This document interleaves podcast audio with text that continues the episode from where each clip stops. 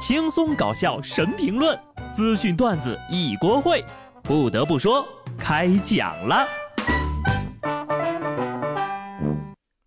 Hello，听众朋友们，大家好，这里是有趣的。不得不说，我是机智的小布。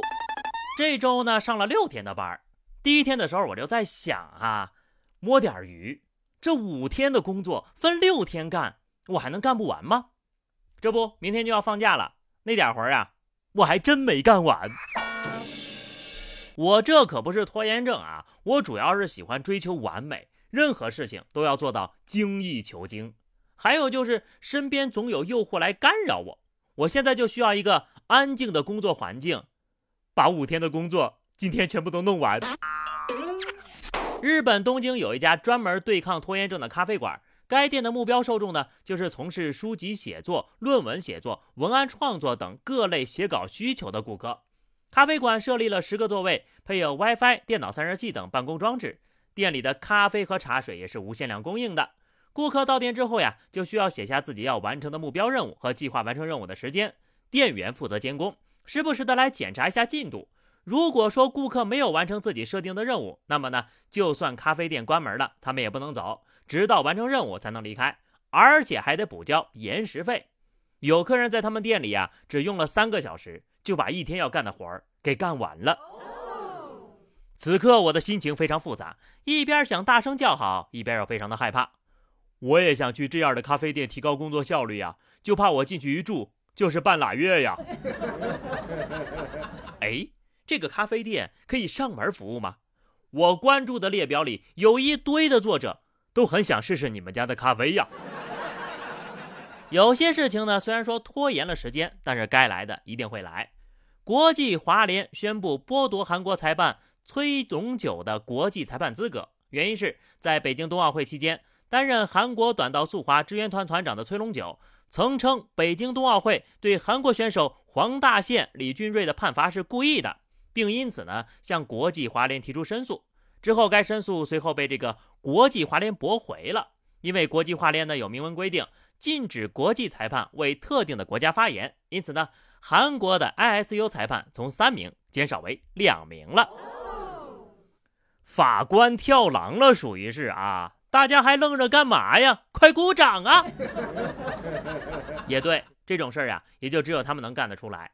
既然如此，那我们就只剩恭喜恭喜了啊！建议你们呢再多申诉几次，直到以后的赛场上没有韩国裁判了。这种呀，就属于典型的偷鸡不成蚀把米。云南曲靖的张某来到派出所报案，称自己被人打了，手机也被抢了。民警立即开展了工作，将涉案嫌疑人杨某、陈某、刘某抓获。调查当中呀，民警就发现报案人张某和他们都认识的。经查，当天凌晨，张某和杨某等人在一家早餐店内共同盗窃，偷得现金九百五十块钱。最后呢，杨某却只分给了张某二十块钱。张某心里不答应呀，当即就和三名同伙扭打起来。被打伤，并被抢走了手机，于是呢就报警求助了。看看，可把孩子委屈坏了。对，有困难找警察，就是这个理儿。警察叔叔一定会为你主持公道的。其他三名同伙绝对想象不到，因为二十块钱深陷法网。看吧，交友不慎的话，就连小偷都做不成。四个人一块偷了九百五十块钱，就分你二十块，你这帮朋友也忒儿不地道了吧？咱们都说呀，有困难就找警察，但最好呢，还是能像下面的两位兄弟一样，能自己解决就不麻烦别人。广东东莞两男子并行骑车起争执后呀，互踩对方的电动车撒气。目击者称，全程持续约五分钟，两人并没有肢体冲突，也没有报警。踩完车之后呢，就爽快的离开了。不错，两人虽然起了矛盾，但是都非常的理智，在克制。按照斗殴的传统。不直接动手打对方，而是伤害别的东西，显示自己的武力值，让对方服气，属于文斗的范围。不得不说，现在的动手成本太高了。就是呀，被撞的是车，摔的是车，被打的还是车，最终还是电动车承受了所有。只有电动车受伤的世界达成了。讲真的啊，小不忍则乱大谋。河南郑州一位爸爸意外发现了女儿的记仇本，翻开一看呢，都气笑了。爸爸回家不理我，我忍了。爸爸用那样的语气跟我说话，我忍了；买好吃的不给我留，我忍了。小姑娘对爸爸说：“等这个本子记满之后，我会一一还清的。”听出来了吧？这一一还清都是咬着牙说的，这得有多生气呀！现在又可以加一条了：爸爸偷看我的笔记本，叔可忍，婶儿不可忍。小朋友呢，倒不是不能用小本本记仇，不过记仇之余，学习也不能耽误。记得下次把忍字儿给写对喽。前有姑娘记仇，后有当爹的大义灭亲。浙江杭州一男子报警称呀，他的儿子网购了各种彩色的药丸。不仅如此呢，他还发现孩子呀，天天窝在家里，把药丸用勺子装着，在打火机上烤，疑似吸毒。接到举报之后呀，民警就赶到报警人家中。发现这孩子的书桌上确实摆放着一颗彩色的药丸，也看到了用来加热的勺子和打火机。但是呢，这些彩色的药丸并不是毒品，而是火漆印章所用的火漆蜡粒。估计啊，这孩子是用来做火漆装饰品用的。不过呢，民警还是肯定了父亲的禁毒意识。儿子在回答警察叔叔问话的时候，声音都发抖了呀，看得出来真的很蒙圈了。倒也不能怪爸爸。主要是这玩意儿不光看起来像五颜六色的小药丸，烧的时候吧，还有一股怪味儿。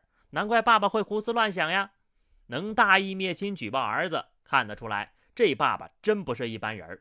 不过呢，也能看出来这爸爸呀不咋了解儿子的爱好。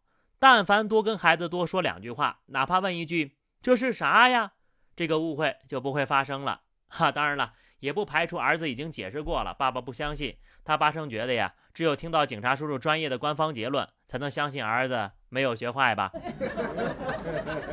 好的，最后呢，送给大家一个沙雕啊。江西赣州一男子朝着一辆驶来的大货车扑了过去，随后快速躺在地上。不料下一秒警察叔叔就来了，这男子呢立马起身逃跑，最后呢还是被警察给抓住了。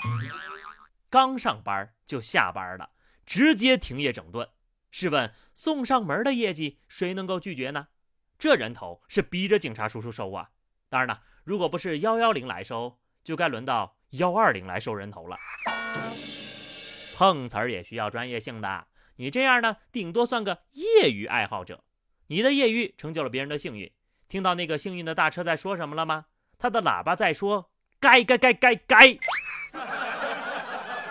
好的，朋友们，那么以上就是本期节目的全部内容了。关注微信公众号 DJ 小布，或者加入 QQ 群二零六五三二七九二零六五三二七九，来和小布聊聊人生吧。下期不得不说，我们不见不散，拜拜。